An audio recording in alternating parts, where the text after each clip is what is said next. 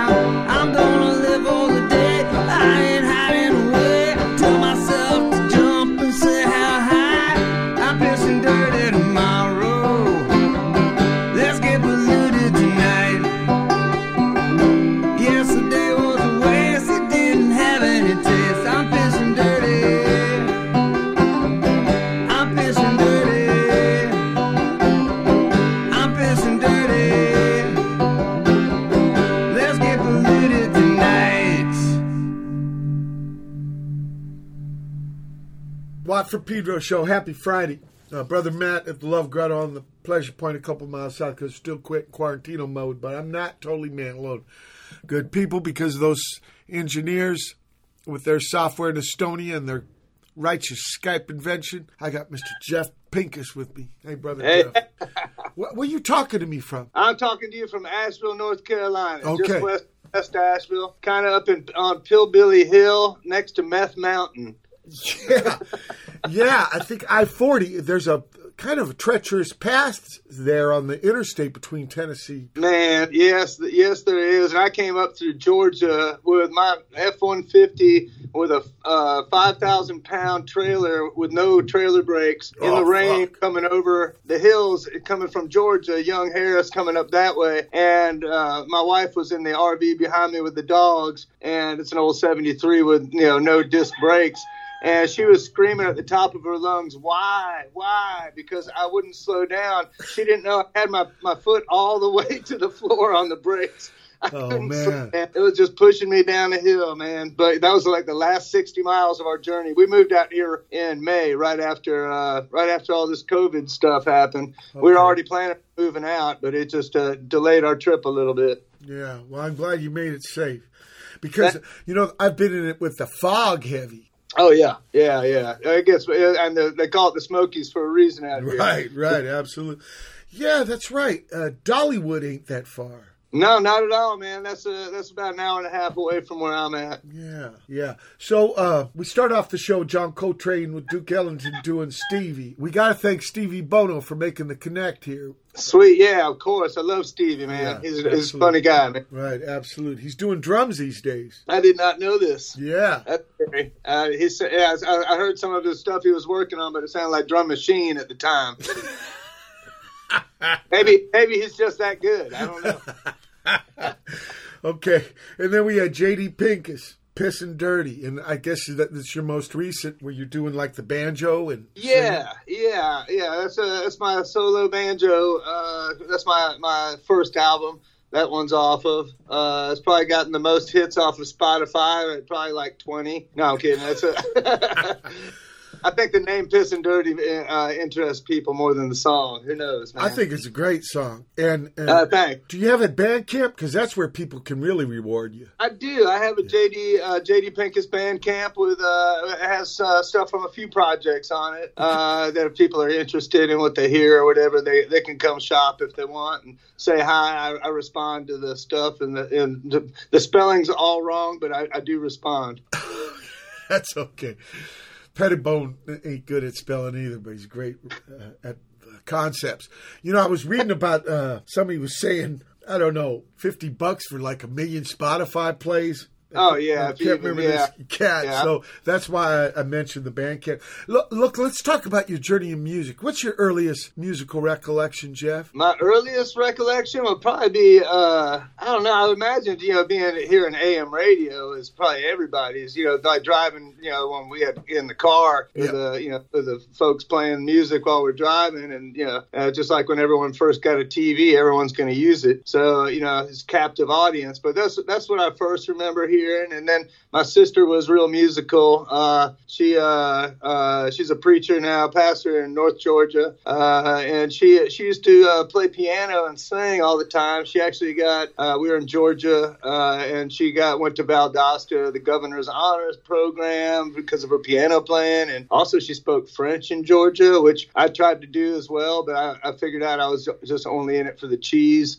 And I must have heard I must have heard Bridge Over Troubled Water a million times and Levon by Elton John. Uh, but uh, I would I would probably like to think that because of my sister always banging on a fairly not a honky tonk tuned piano, it was fairly well tuned, that my ears got, you know, fairly well in pitch when I was a kid. Uh, you know, I still couldn't sing to save my life. I I still can't, but uh, uh, I, th- I figured out for singing the trick is it's it's not the people started telling me I was a better singer. It's not that I'm a better singer. I started realizing that I can't sing in every key. Being a musician, you want to you know you want to write a song in every key, but you forget that you got to sing on top of it. And man, that can really that can put a whooping on you. yeah, yeah. Well, uh, so you grew up in the pad. There was a piano, so you grew up with musical instruments in the pad. Yeah, yeah. My sister, uh, my, my folks weren't really musical, although I hear my dad played saxophone when he was younger. But uh, but you know, he was all listening to talk radio, Logic Major, uh, you know, uh, Trig Teacher, all that stuff. But uh, but yeah, having the piano in the house was was the start, and then we got acoustic guitars and uh, I remember I didn't like learning Puff the Magic Dragon because I didn't realize how cool of a song it actually was at the time. and so I, I fired uh, fired my teacher, I guess, at the tender age of probably uh, eight or nine or something. And then I picked up an electric guitar that my sister traded both of our acoustics for. And then I got turned on to bass guitar, probably the tender age of about 11 at Rhythm City in Atlanta and I got a Fender Mustang bass, which I really wish I still had. And uh, and I had a uh, bass amp that was actually I think a guitar amp, but it was from one of the guys from Paul Revere and the Raiders. Oh wow! From, yeah, from Rhythm City in, in Atlanta. But I remember just like you know, the first time I played the bass, and I felt that in my stomach, and I was like, "Whoa, I, this is this is where I'm at." And I, I grew up down the street from a band called Mother's Finest. Oh yeah, uh, I remember them. Oh, they're still around. And, yeah, uh, sure. Yeah, Dion, their son, now plays drums for them. But what an amazing band it was, and I think that's kind of where like I got the, the rock groove. They kind of took Zeppelin riffs and and added, made them a little funkier. It was late '70s or whatever.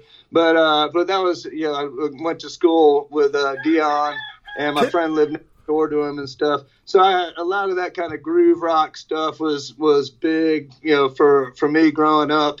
Uh, you know, hearing that kind of stuff, I really got into that. Where it was heavy bass driven, you know, music. Uh, you know, uh, as as like you know, if you get into the ACDC and and you know stuff, which you know, my friend said. Uh, about ACDC. He goes, I still buy every single record. I don't want them to reinvent the wheel. I just want them to play that same song over and over again.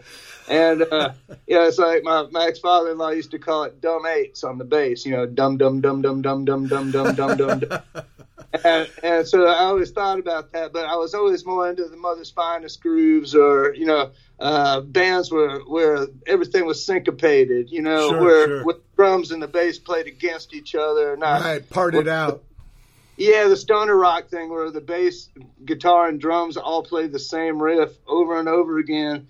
I, you know, I hear so many other melodies going on when I when someone plays me these tracks, and I, you know, I wish that they had like a horn section or somebody that could like pick up the slack and p- fill in the gaps. Sure, sure, or like some counter moves. Can I ask you about school? Were you in the marching band or choir or shit like that?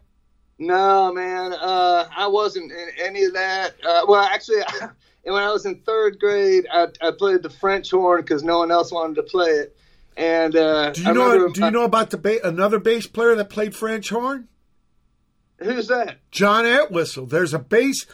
There's a bass French horn solo in Pictures of Lily done by him. Oh shit, man! I didn't know that was him. That's funny, man. yeah, no, nobody in my like we got into the into the auditorium and uh, at the school, and then everybody was sitting around trumpet and trombone, and my sister spoke French, so I saw French horn. I was like, oh, I guess no one wants to do that. I'll do that. And so I sat there and I kind of learned a little bit about that and a little bit of viola, I guess, around that time. I tried that out I'm sure I tortured my parents with that for however few months I tried. You know who's but, uh, good on viola is Spot, the producer.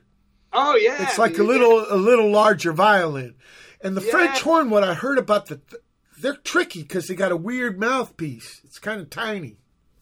Yeah, I don't. I have no idea. I just remember I was in uh, class and my my neighbor Steve Chesson was playing trombone, which seemed a lot trickier to me because there were no buttons, you know. That's so, right. but it's bass clef, it's bass clef, and it's got a big ass mouthpiece. Yeah, and so my, my teacher, who was like probably you know 22 at the time, I don't know, we were in third grade, and I remember uh, I remember the uh, teacher going, "Okay, everybody play a D."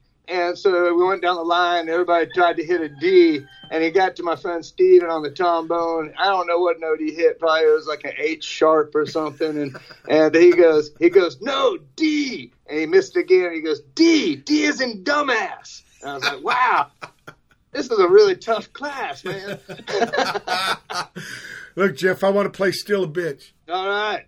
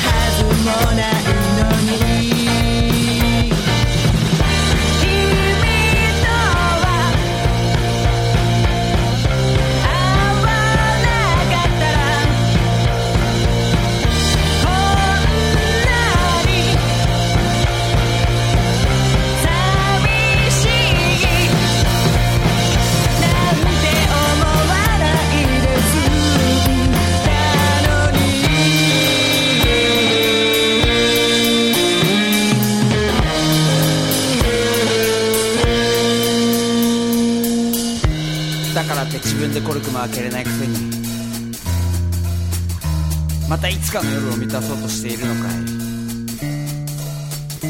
グラスに注ぐワインの赤が。開けることのない夜みたいだった。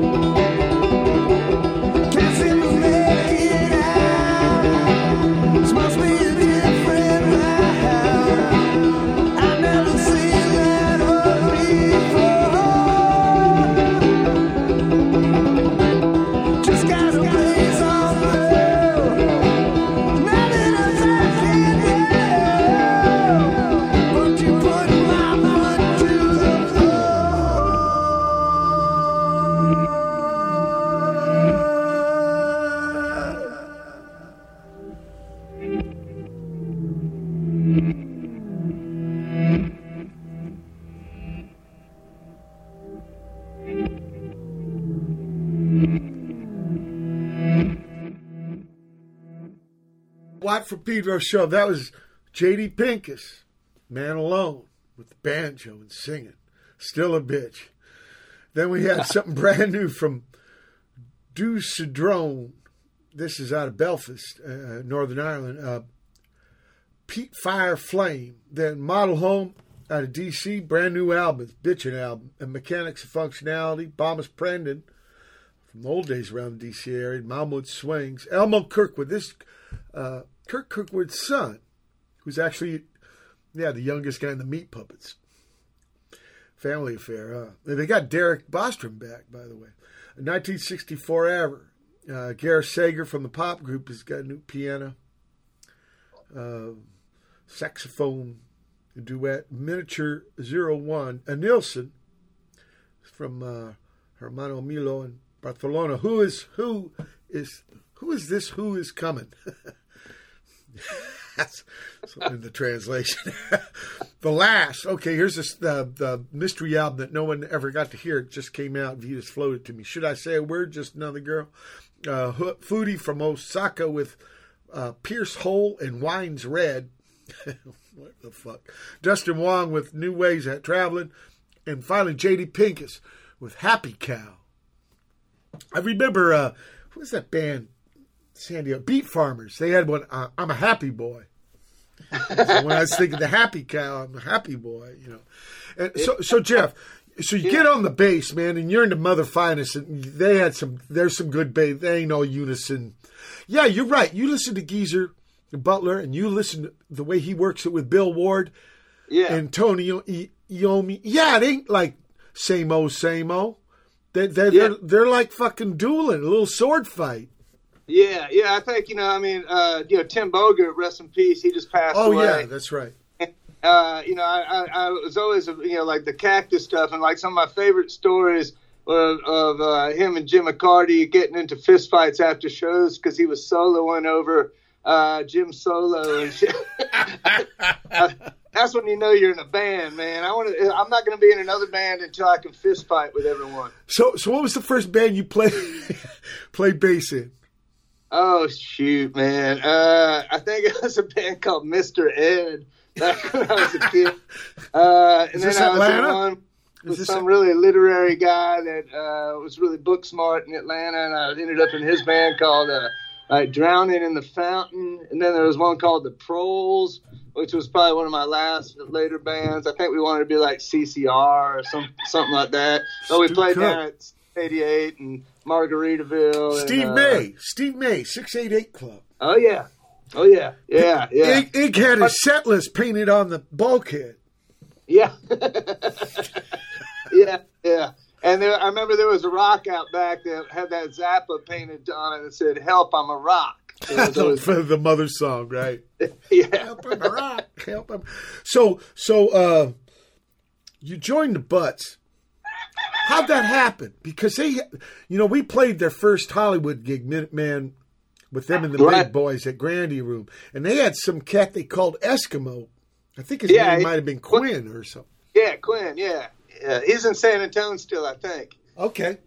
Really nice guy. He played in the band called Marching Plague. They went through about 13 bass Yeah, players. Yeah, that's what I was going to say. I was in the band, and I outlasted all of them put together, and then took 12 years off, and then came back. I guess uh, technically I, to play some shows, but uh, but yeah, they uh, they had quite a history with you know exploding bass players, and they probably thought I was going to be one of them.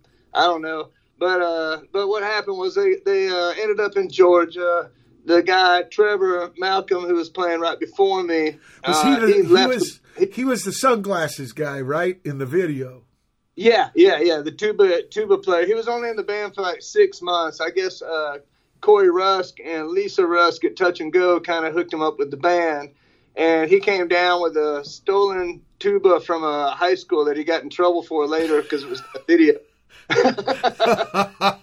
yeah, But, Corey uh, Corey was a bass man for Necros. Yeah, uh huh. Yeah, sure. It definitely was, man. And so, uh, so he left because I guess when they were in Athens, I was in Atlanta at the time, you know, doing my thing, and they were in Athens, and they they were actually outside of Athens in Winterville, and where Winterville was, there was nothing there, so there was no, it wasn't easy to get food. They didn't have any, uh, according to them, they didn't have any, you know, furniture. Can I can I ask couch. you? Can I ask you? Because Mike Azerrad in his book said that Gibb was driving around with like Mike pipe, Mike Stipe. I want to smoke your pipe. The hype, I still want to suck your big long pipe. That's Uh, true.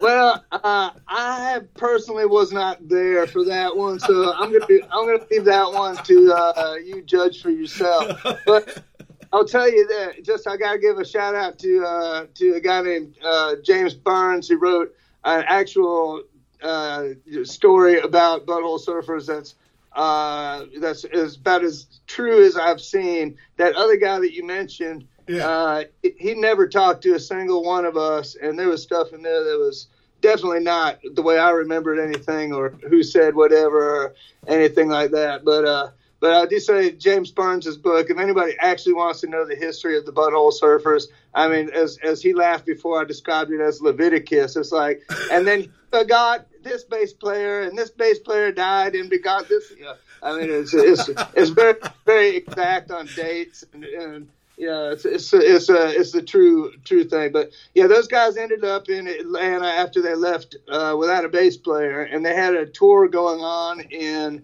Europe that they wanted a bass player for. And somebody, actually, the fellow in Daddy Longhead, Jim Young, was at the Metroplex when they were down there. Steve and, May again. And he recommended me.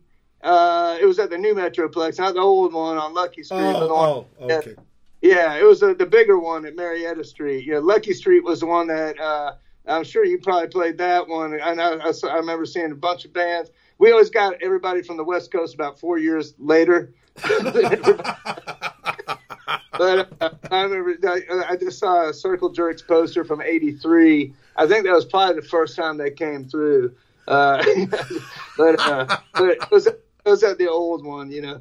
Uh, but yeah, so anyways, they they invited me to come over and jam with them at a warehouse in downtown Atlanta in Five Points, and I came down and played. Five points. There was a great club called that for a while. Well, five. There's Five Points and Little Five Points. Little Oh, Five that's right. Little five points. You're right. That was one that was invented by hippies in the 70s. Five Points is the one that's uh, by Underground Atlanta. It's a little bit seedier uh, down that way. Is, is, is that where, uh, what's it called? Earl? The Earl? Uh, the Earl's uh, East East uh, East I was gonna say Austin East Atlanta. Okay. That's that's kind of where, where nobody ever went when I was growing. Muscle Shoal Road or something? Yeah, yeah, yeah. That that was kind of no go land. There was a couple of weed dealers I knew out there, but that's okay. So look, you got the gig. In fact, you ended up on one of the covers. hmm yeah. I'm pretty photogenic. I, I guess you didn't know that. You're the hairway to Steven. Yeah. Yeah, yeah, Hairway to Steven, which uh, which was a name uh, Gibby came up with. I remember he was passed out in the back of the uh, the van, and he popped his head up. I think we were crossing the Canadian border at that time, and he he came up out of a stupor and just goes Hairway to Steven, and then put his head back down. that kind of just ended up being the name. The album, which is, I think the one before that, we just threw a sock at the keyboard and it came up with P I O U G H. Yeah, right. You know, Yeah, Paul. so- you know, Paul just came out with a record. Yeah, it's badass. As, as uh, Dale from the Melvins just told me last night, he goes, "It's like a children's record for adults." It's really good. Well, I've only heard one tune, but I really liked it. It's really good. Yeah, yeah. He was helping out these other people. You know, he's been doing a lot of producing and stuff. But Well, he's taking a break from a lot of that, and he had his computer kind of melt down on his solo record, and uh, and so you know he changes his mind quite a bit about things, but uh, but the last he told me was that because the computer went down, he was gonna call it quits. He was Whoa. he was gonna, that was it. because I, I had him on the show, he was helping these other people out making an album, and he was like, "Man, I'm into this producing thing. I don't want to tour anymore." Well, it may see, like I say, he changes his mind. So Look, we're at the end of the first hour. Uh, January Yeah. 22, 2021, Dish Watt Pedro Show special guest Jeff Pinkus. Hold tight for hour two. January 22, 2021, second hour of the Watt for Pedro Show.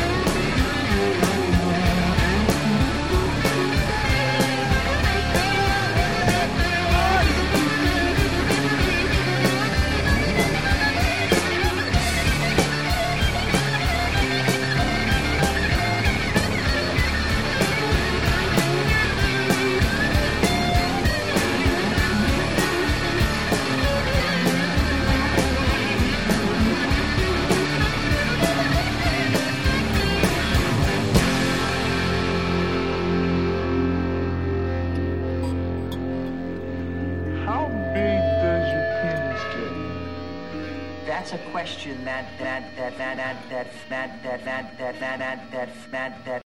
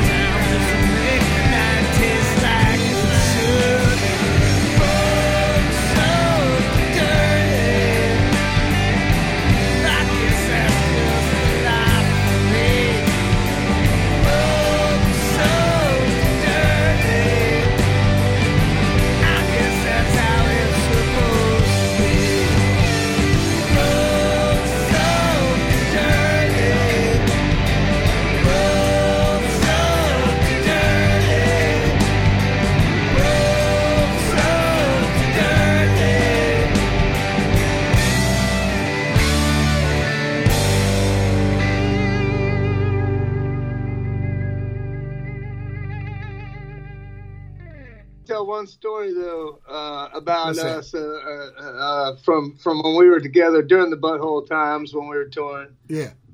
That might be something to, to touch on. Yeah, you're talking about with the bass head? Oh no, no, I wasn't even talking about that. I, I you you said some things to me uh, that that lasted with me for a while. Uh, are, are we going right now? We, Yeah. Are we? Let yeah. it- Okay. Yeah, we, we're. Uh, I remember the first time you saw me play. I think. I think it was we played together at, uh, at in L.A. At, I'm trying to think of was it the Variety Arts Center maybe? No, Perkins Palace. Oh, okay. Okay, maybe. The, maybe with the fucking uh, cockroach little papers and the, the lighting the fire and all that shit. Well, I remember you saw me play. Yeah. And, uh, and uh, you came up to me and you go, "You ain't no bass player," and I go, "What?" And you go, "You're a bass wrestler like me." And I, I thought that was the funniest fucking thing in the world, and the biggest compliment I could have ever gotten was was from you on that one. It was a it was a theater, uh, Perkins Yeah. Palace. But uh, you know what? We did play together at Variety Arts Center too, though. Yeah, because I remember you you only had one bass, and I and I remember you going, "I break a lot of strings. Mind if I have your bass if I break one?" So look, I got to tell the people what we just heard. We heard uh, "Pure Luck." I, I want to know about that project. Broke, Soaked, and Dirty. Before that was "Oui Merci" from Victim, uh, Demoni from Giovani Al Doppio Gin, The Heat Incorporated, Raptors, Samm Bennett from Tokyo with "Woe Was Me, Woe Was You," and then we started all off with "Chum," which we know about here in Pedro, right? Chum bucket this is the bait. Daddy Long, D- Daddy Longhead. Now, now, how did Daddy Longhead get going? Is that the prod you did right out of Buttholes? Yeah, I was still kind of doing butthole surfers then, and, and we weren't really getting much done. There were some issues at that time, uh, internal issues in the band, and uh, and I was really like uh, really lucky to be able to play with some other musicians at the time because uh, and uh, let me just put one point out there for Paul has never toured with without Gibby in his whole career, and you know how long those guys have been playing together. Sure. So for for me, it's a real, really strange realization when you think about a musician that's been playing for that long, never touring with anybody else. So to me, to be able to play with other musicians, like I had Rey Washam, uh, Sure. I'm playing drums, you know, which you know, with a guy where I'd write a song, he goes, "Oh, that's cool, that's seven eight," and I'd go, "Really? Cool." yeah. yeah, but I never had that before. Nobody ever called out what my time signatures were. But uh, that and, uh, and and Jimbo Young, who could play anything with strings or Sure, a mouthpiece or whatever, and so it was kind of like a different world of music for me.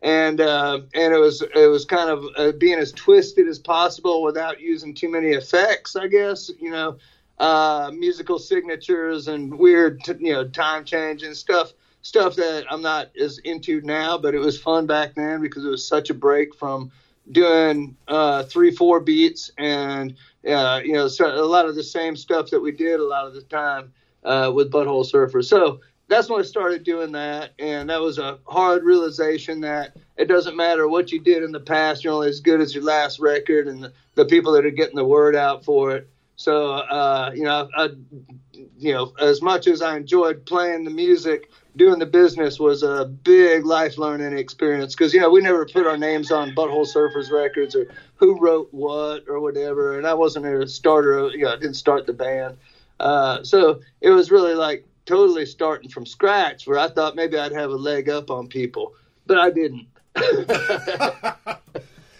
But uh, I enjoy it, man. I, Thanks. yeah, I enjoyed it. I remember when it was happening too, and it was like, but I, you know, you're a wrestler. I knew you could fucking handle anything. But it, it, I'm a it- wrestler. yeah, that's what I meant. Uh, but you, because you know, there's this kind. It happens with drummers too. Like these guys are just side mice. They can't compose. That's Right. bullshit. Yeah, yeah, yeah. So- and, you know, I think it's a place for everybody, though. You know, it's like my my strength is not, a, you know, I, I'm not a jam player. I'm not uh, someone that, you know, and I, I like getting into other people's heads to work on their songs. But I really, really, really dig writing songs. I really dig like as, as much control over it, and that's why the banjo is a lot of fun. Uh, because you know it's like when you when you get people together and you all compromise one idea, it gets watered down. It can't help but get watered down. There has to be a captain. You're a captain, you know. Uh, you know you have to. Somebody's got to have their hand on the rudder. yeah, exactly. And so that to me is like it's fun to do both, but I really get a lot of enjoyment and self satisfaction out of being able to compose something all by myself, which is really what you've done on the bass uh, way more successfully than me. Uh, you know, I always have to explain to other people what I'm hearing. But with the banjo and my effects, I can kind of get all those different instruments and a little percussion uh, going from the banjo as well. So it's it's kind of like a, a way to to to be able. You know, I can't play guitar worth of crap. So, so the only only thing that makes sense to me is a banjo or bass. well, look, you, you, you flowed me this song. You only gave me one Butthole Surfer song, and it was the Bong song. Yeah, Okay. there's a Go ahead. Tell me. Well, because that one you you said songs you played on or were you well in Butthole Surfers there was a you know there was a lot of compromise I'd come up with uh music and you know give you come up with some lyrics or what- you know we'd all share stuff like that but that song right there King wasn't living with us at the time and we did this album Widowmaker and I did the uh, drums on my Roland drum machine playing what I thought King would play I played two bass tracks did a bong hit for vocals and uh, and Paul did a bong hit, which we, if anyone knows us, we we had had to share weed and we were on a budget, so we always held the weed in like it was the last hit in the world. And so that song uh, showed you how we were back in those days. We didn't t- we did not mess around. When you have one bud and five mouths to feed, nobody wasted a drop. So, the song the song echoed that and i figured that was probably the most fitting one if i was going to put one of the ones on there that was the most me uh, probably of, of any of the butthole surfers songs Okay, let's listen.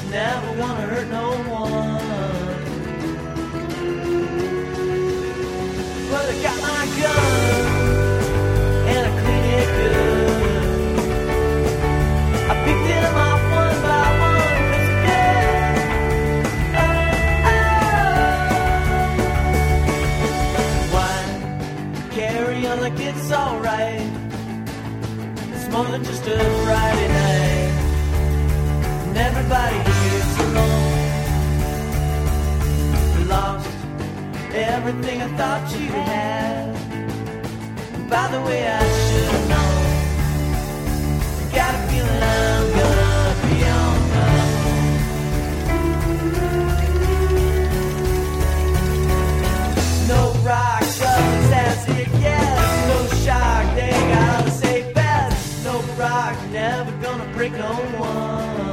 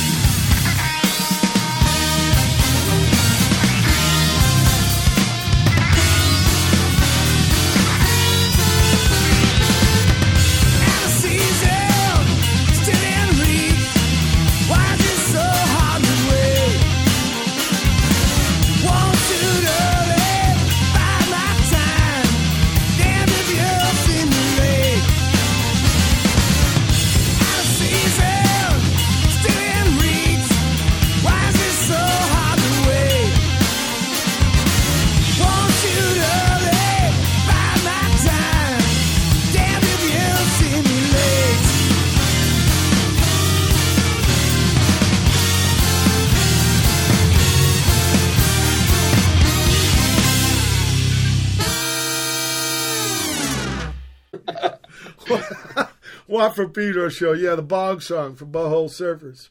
That's a Jeff Pinkus song, people. Januariez after that song of a lost self, plus one from Quiet Pig out of Italy. Moistboyz, High and Mighty. His skull was ajar from Snowball's Chance in Hell.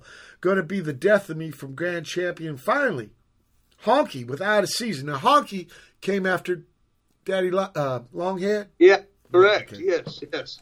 Tell me about that. That was a really fun project that was not supposed to be a touring band, but I liked it so much I, I went against what the uh, what one of the other guys did, and we started touring. We drove we drove one of my best friends out of the band, but but it was uh, it was it was uh, very stripped down. I just wanted to do southern, what we call super boogie. Uh, stuff with a groove, stuff that was when we when we locked in to play a groove for a second, it stood out because most of the time we were syncopated as can be, uh, doing some boogie woogie in our you know super uh, uh, sped up way, I guess. And uh, the song you're about to play, I got to hire the guys from Brownout, Speedy, uh, the horn player from Brownout from Texas, used to be a Grupo Fantasma, still is, I guess. Uh, but I got the horn section wrote this this part for me, uh, and uh, it just was some of my favorite production. That's why I gave you this song for uh, for what we did. And Paul actually mixed uh, this record for me. Is that right? Okay. Yeah, yeah, he was very happy because it had guitars, which is something he hadn't mixed in a while. Yeah, but you know what? We already heard it. Oh, there you go. Okay, Jeff. good? Yeah, I loved it. I loved it, brother. Look, we're at the end of the second hour, January 22nd, 2021, with this Watt Peters for special guest Jeff Pink. His whole time for hour three. January 22nd, 2021. It's the third hour of the Watt from Pedro show.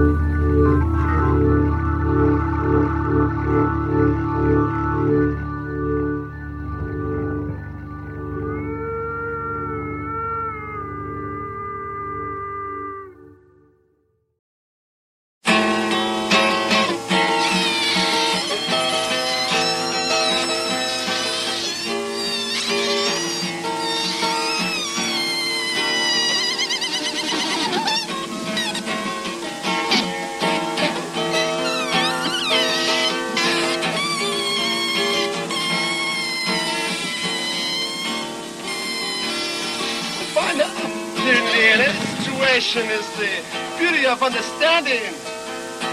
To know there's love is the strength that keeps us strong.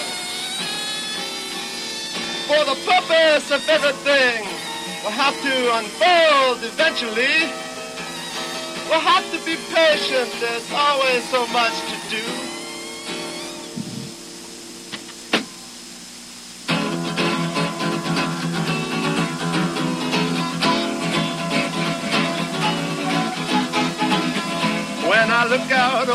ocean and the sun's beating down on the other sand, and I think about the one I love and she's so far away, things aren't turning out like I had planned.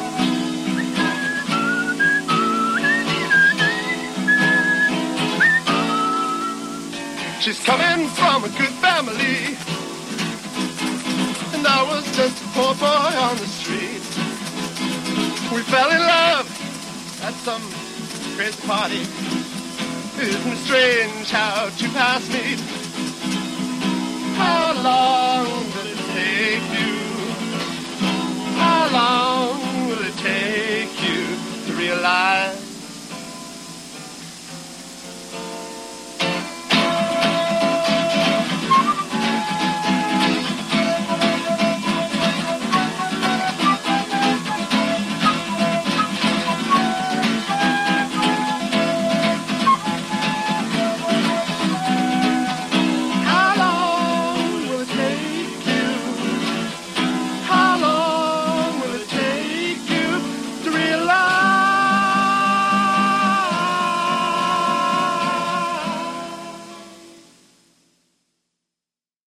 Money slaloms through the fingers.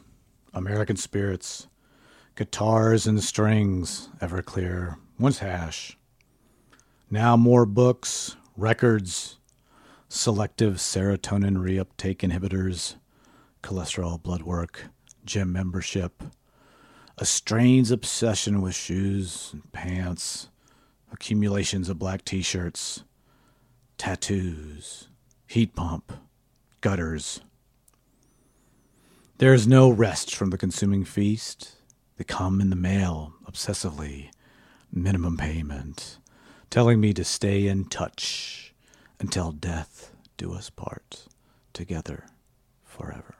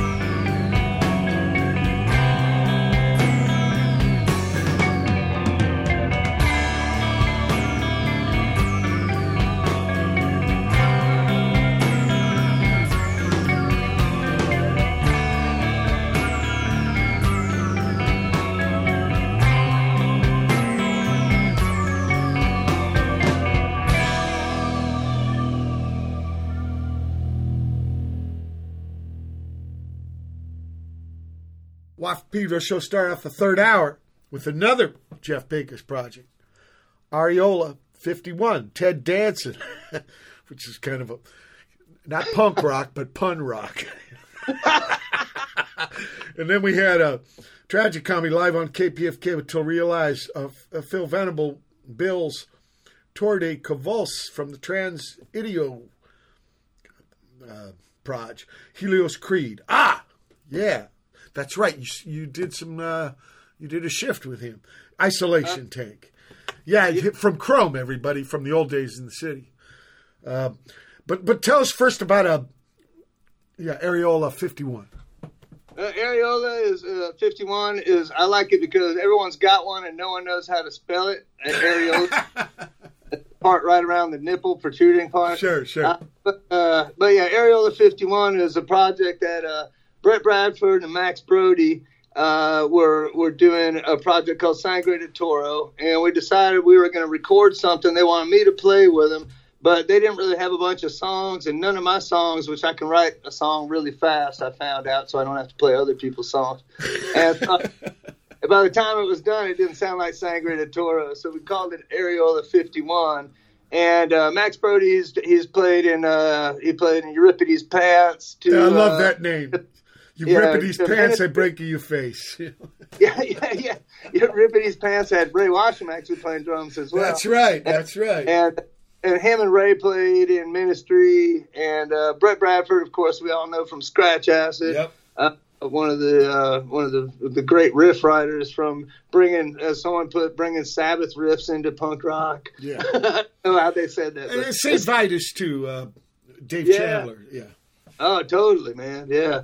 So, uh, so we got together and we did that, and then we did another record, and no one's really heard any of this stuff, but I, I think some, you know, we never really had anyone to put it out, and it's it's it's uh, kind of out there, and maybe someday we'll get it out there. But I'm I'm really proud of doing the stuff, and we did it all uh, to two inch tape on the first record, and the second one was a little bit digital and passed around, so two different styles. But uh, but the first one was was extremely raw and two inch uh, uh, uh, sixteen track. Yeah, the fat bottom. So what's the I like- connect with Helios? Yeah, Helios, uh, he's an interesting cat, man. The first time I played on a record with him, he had sold that record to two different people.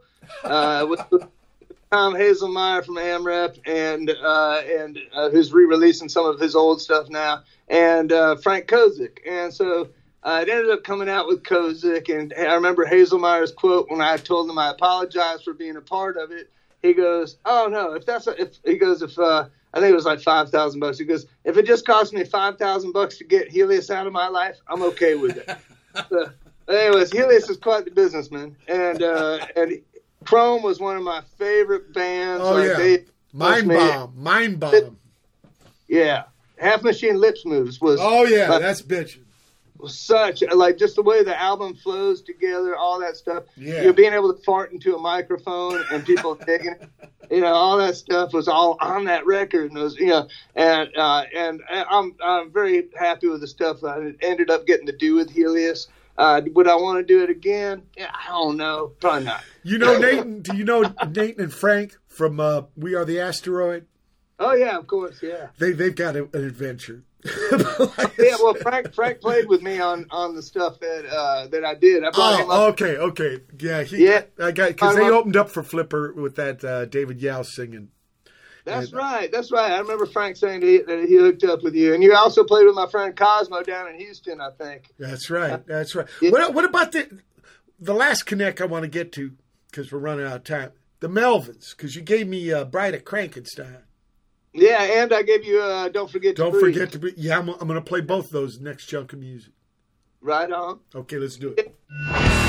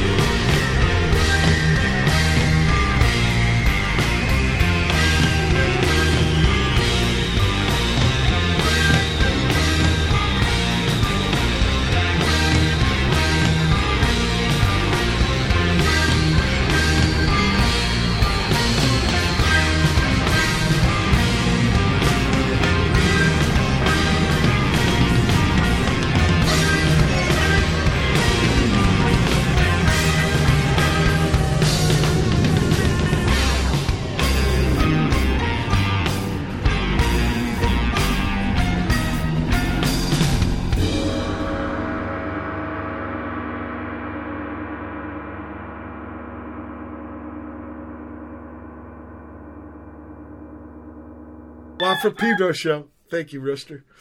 We, started that chunk of music off with Bride of Crankenstein, Melvins. Then we had Tim Holehouse with Rise, Dawn of the Double, part four of four. That's Emmett Kelly and Jim White, uh, great cats. And then finally, Melvins with Don't Forget to Breathe. Both both the Melvin tunes brought on board by uh, brother Jeff Pinkus, and he's going to tell us about that experience. Yeah, man. Uh, I got really lucky uh, to uh, to you know be be good buddies with Dale. We played his band Altamont. My band Honky played tours together.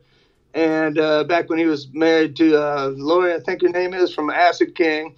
And uh, and then later on, we ended up. Uh, you know, I, I joked with them about being a uh, being rhythm based for him at some point in time, and and uh, you know halfway joking because of course I'd love to play with him and uh, the opportunity I was down actually in Houston recording with a guy named Meganut. Do you know do you know Meganut, Lonnie Marshall? Absolutely. Yeah, yeah. We- a weapon of choice. Was, yeah, yeah, yeah, yeah, yeah, yeah. Great, great. He plays the Steinberger and shit. Great bass yeah, yeah, butt naked, and also he has Butt a rubber naked, band. I was down recording some songs he didn't want to do in Houston with my friend Carson from Honky's project called uh, uh, Neptune's Harem. And so I was down there and I get a phone call from Buzz and he goes, Hey man. And he, you know, he doesn't call unless there's something was going on.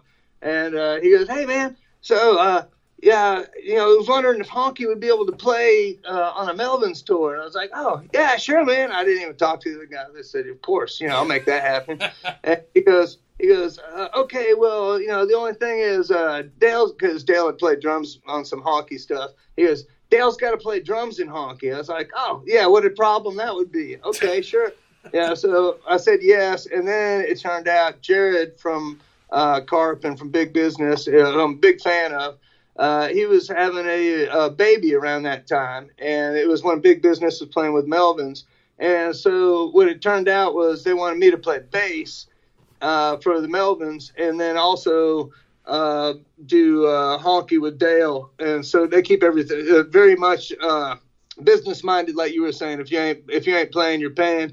Uh, keep same thing. Like Bobby was in the crew, he was guitar tech, and honky played, and I played in both bands. Dale played in both bands. I mean, yeah, this is this is uh, efficient as a business model. you know. There, there was there was Cody too, right? Cody. Yeah, and Cody was playing, and so you know, I went out there and then uh, recorded some songs with them. Did that tour. Then I did. They they parted ways with the big business guys uh, for whatever reason they did, and uh, then they asked me to do a three piece tour.